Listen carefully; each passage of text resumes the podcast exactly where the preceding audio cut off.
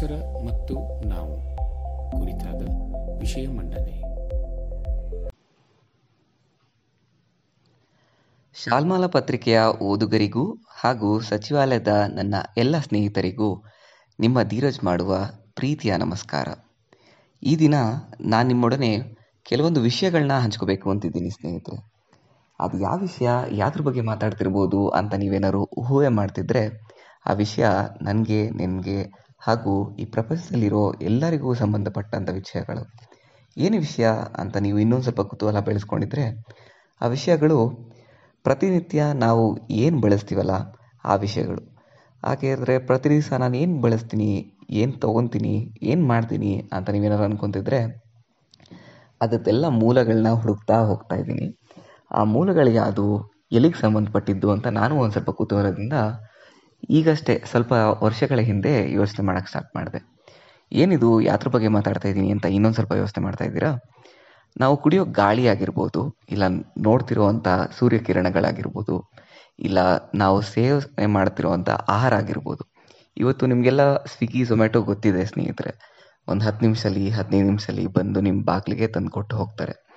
ಇಲ್ಲ ನನಗೆ ಹುಷಾರಿಲ್ಲ ಅಂದಾಗ ಡಾಕ್ಟರ್ ಹತ್ರ ಹೋಗ್ತೀನಿ. ಮಾತ್ರೆ ಬೇಕಾದ್ರೂ ಇಲ್ಲ ಡಾಕ್ಟ್ರ್ ಬೇಕಾದರೂ ಮನೆ ಹತ್ರ ಬಂದು ಹೋಗ್ತಾರೆ.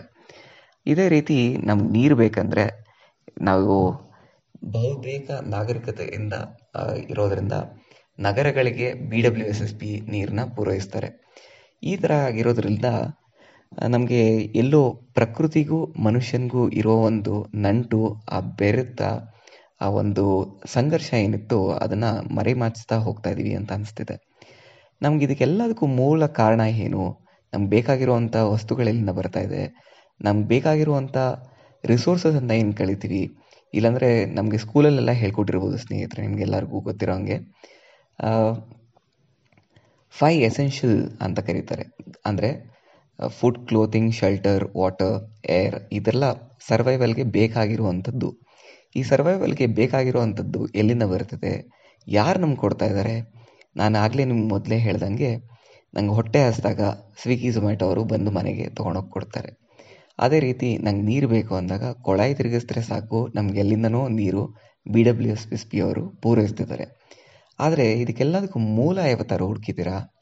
ನೀವು ಯಾವತ್ತಾರು ಮೂಲ ಹುಡುಕಿದ್ರೆ ನಾನು ಹೇಳ್ದಂತೆ ಆಗಲೇ ಒಂದು ಮಾತ್ರೆ ಕೂಡ ಪ್ರಕೃತಿಗೆ ಸಂಬಂಧಪಟ್ಟಿದ್ದು.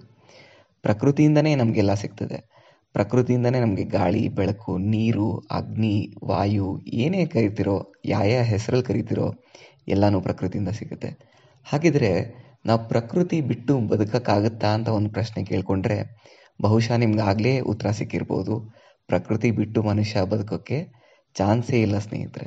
ಆದ್ರೂ ಯಾಕೋ ನಾವು ಈ ದಿನಗಳಲ್ಲಿ ಪ್ರಕೃತಿ ಹಾಗೂ ಮನುಷ್ಯನಲ್ಲಿರುವ ನಂಟನ್ನು ಬಿಟ್ಟು ಅದೆಲ್ಲೋ ಹೋಗ್ತಾ ಇದ್ದೀವಿ ಅಂತ ಅನಿಸ್ತಾ ಇದೆ. ಪ್ರಕೃತಿನ ಉಳಿಸ್ಕೊಳ್ಳೋಕ್ಕೆ ಬರೀ ಯಾವುದೋ ಒಂದು ಜೂನ್ ಫಿಫ್ತ್ ಎಲ್ಲರೂ ಸೇರ್ತೀವಿ. ಪರಿಸರ ದಿನಾಚರಣೆ ಅಂತ ಅಂದ್ಕೊಂಡು ಯಾವಾಗಲೂ ನೋಡ್ತೀವಿ. ಅವ್ರನ್ನ, ಇವ್ರನ್ನ ಕರೆದು ಸನ್ಮಾನ ಮಾಡ್ತೀವಿ, ಚಪ್ಪಾಳೆ ಹಿಡ್ತೀವಿ ಸಾಲದಕ್ಕೆ ಅಲ್ಲೋ ಇಲ್ಲೋ ಅಂತ ಒಂದು ಹೇಳಿ ಹೆಸರಿಗೆ ಒಂದು ಸೊಸಿನೂ ನೆಡ್ತೀವಿ. ಆದರೆ ಆ ಸೊಸಿನ ಆರೈಕೆ ಮಾಡ್ತೀವ, ಬೆಳೆಸ್ತೀವ, ಅದೇ ನಮ್ಮ ಮಗುನ ಥರ ಕಾಪಾಡ್ತೀವ. ಆದರೆ ಪ್ರಕೃತಿ ಇವತ್ತು ನಮ್ಮನ್ನೆಲ್ಲರೂ ಕಾಪಾಡ್ತಿದೆ. ನಾನು ಇವತ್ತು ಏನಕ್ಕೆ ಈ ವಿಷಯಗಳನ್ನ ಹೇಳಬೇಕು ಅಂತಿದ್ದೀನಿ ಅಂದರೆ ಪ್ರಕೃತಿ ಇನ್ನೆಲ್ಲೂ ಯಾವುದೇ ಕಾಲ ಪ್ರಮಾಣದಲ್ಲಿ ಹಾಳಾಗದಿರುವಷ್ಟು ದೊಡ್ಡ ಮಟ್ಟದಲ್ಲಿ ಹಾಳಾಗ್ತದೆ ಇವತ್ತು. ನಾನು ನಿಮ್ಗಾಗಲೇ ಹೇಳಿದೆ ನಮಗೇನೇ ಒಂದು ಬೇಕಂದ್ರೂ ಅದು ನಮ್ಗೆ ಪ್ರಕೃತಿಯಿಂದ ಸಿಗ್ತದೆ.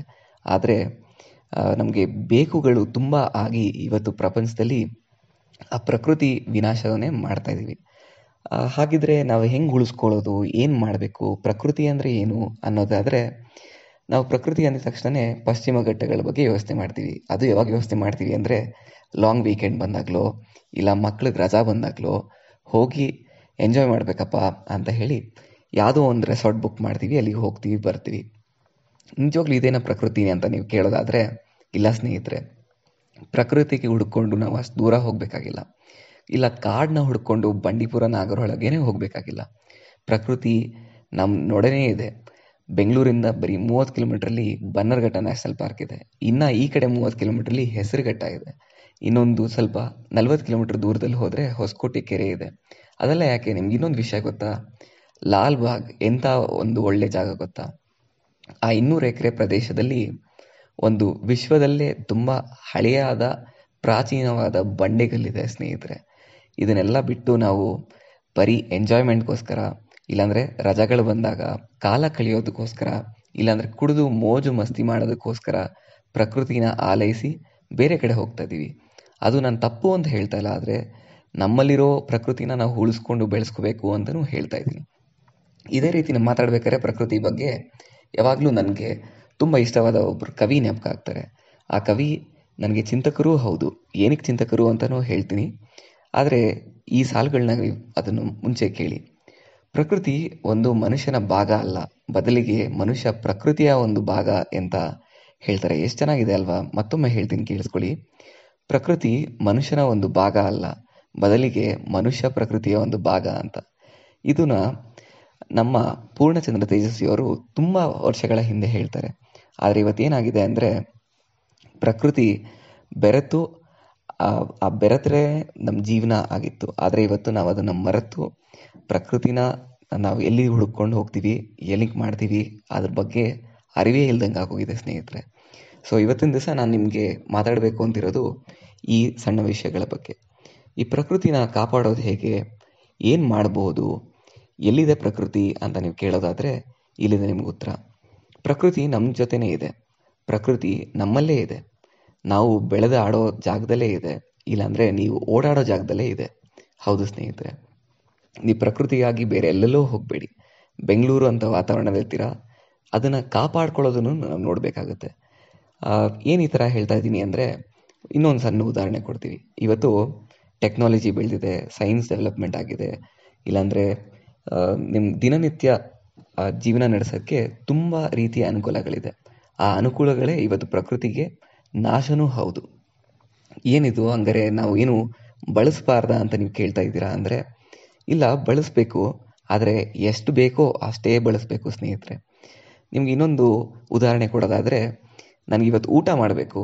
ಊಟ ಮಾಡೋಕ್ಕೆ ಎಷ್ಟು ಬೇಕೋ ಅಷ್ಟು ಮಾತ್ರ ನಾನು ಗಳಿಸ್ಕೊಂಡ್ರೆ ಪರವಾಗಿಲ್ಲ. ಅದು ಬಿಟ್ಟು ಅದಕ್ಕಿಂತ ಹೆಚ್ಚಾಗಿ ನೀವು ಮದುವೆಗಳಲ್ಲಿ ನೋಡಿರ್ಬೋದು ಅದ್ಯಾಕೆ ಮದುವೆಗಳಿಗೆ ಹೋಗೋದು? ನಮ್ಮ ಮನೆಗಳಲ್ಲೇ ನೋಡಿರ್ಬೋದು.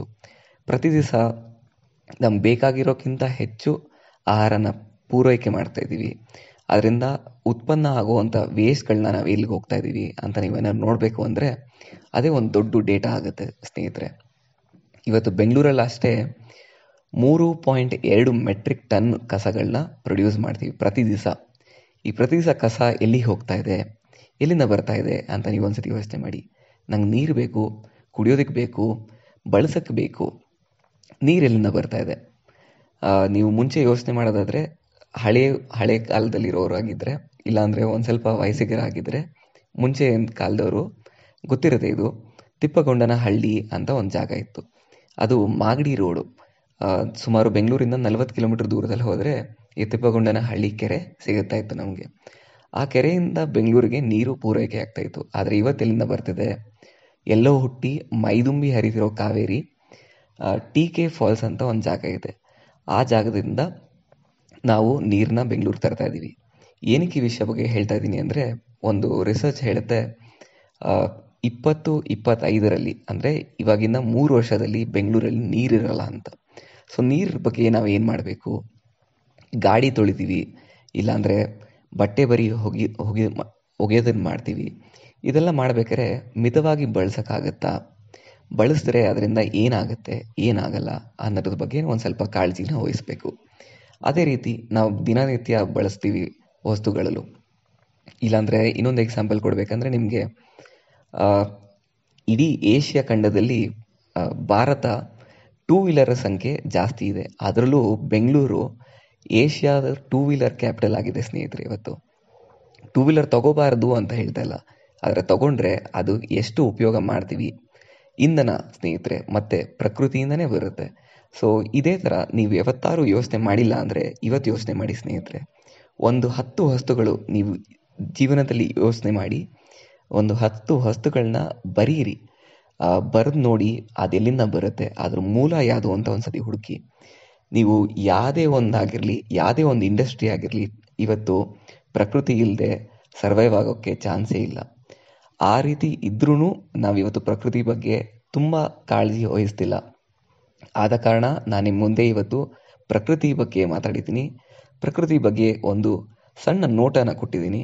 ಇದೇ ರೀತಿ ಬೇರೆ ಬೇರೆ ವಿಷಯಗಳನ್ನ ನಿಮ್ಮ ಮುಂದೆ ಪ್ರಸ್ತುತ ಮಾಡಬೇಕು ಅಂತ ಬಯಸ್ತಾ ಈ ಕಾರ್ಯಕ್ರಮಕ್ಕೆ ಇನ್ನೂ ಹೆಚ್ಚು ಸ್ಫೂರ್ತಿ ಬರಲಿ, ಇದೇ ರೀತಿ ಬೇರೆ ಬೇರೆಯವರು ವಿಚಾರಗಳನ್ನ ವಿಚಾರಧಾರಣ ಮಾಡಲಿ ಅಂತ ಹೇಳ್ತಾ ಆಶಿಸ್ತಾ ನಾನು ಎರಡು ಮಾತುಗಳನ್ನ ಮುಗಿಸ್ತೀನಿ ಸ್ನೇಹಿತರೆ. ಜೈ ಹಿಂದ್, ಜೈ ಕರ್ನಾಟಕ ಮಾತೆ.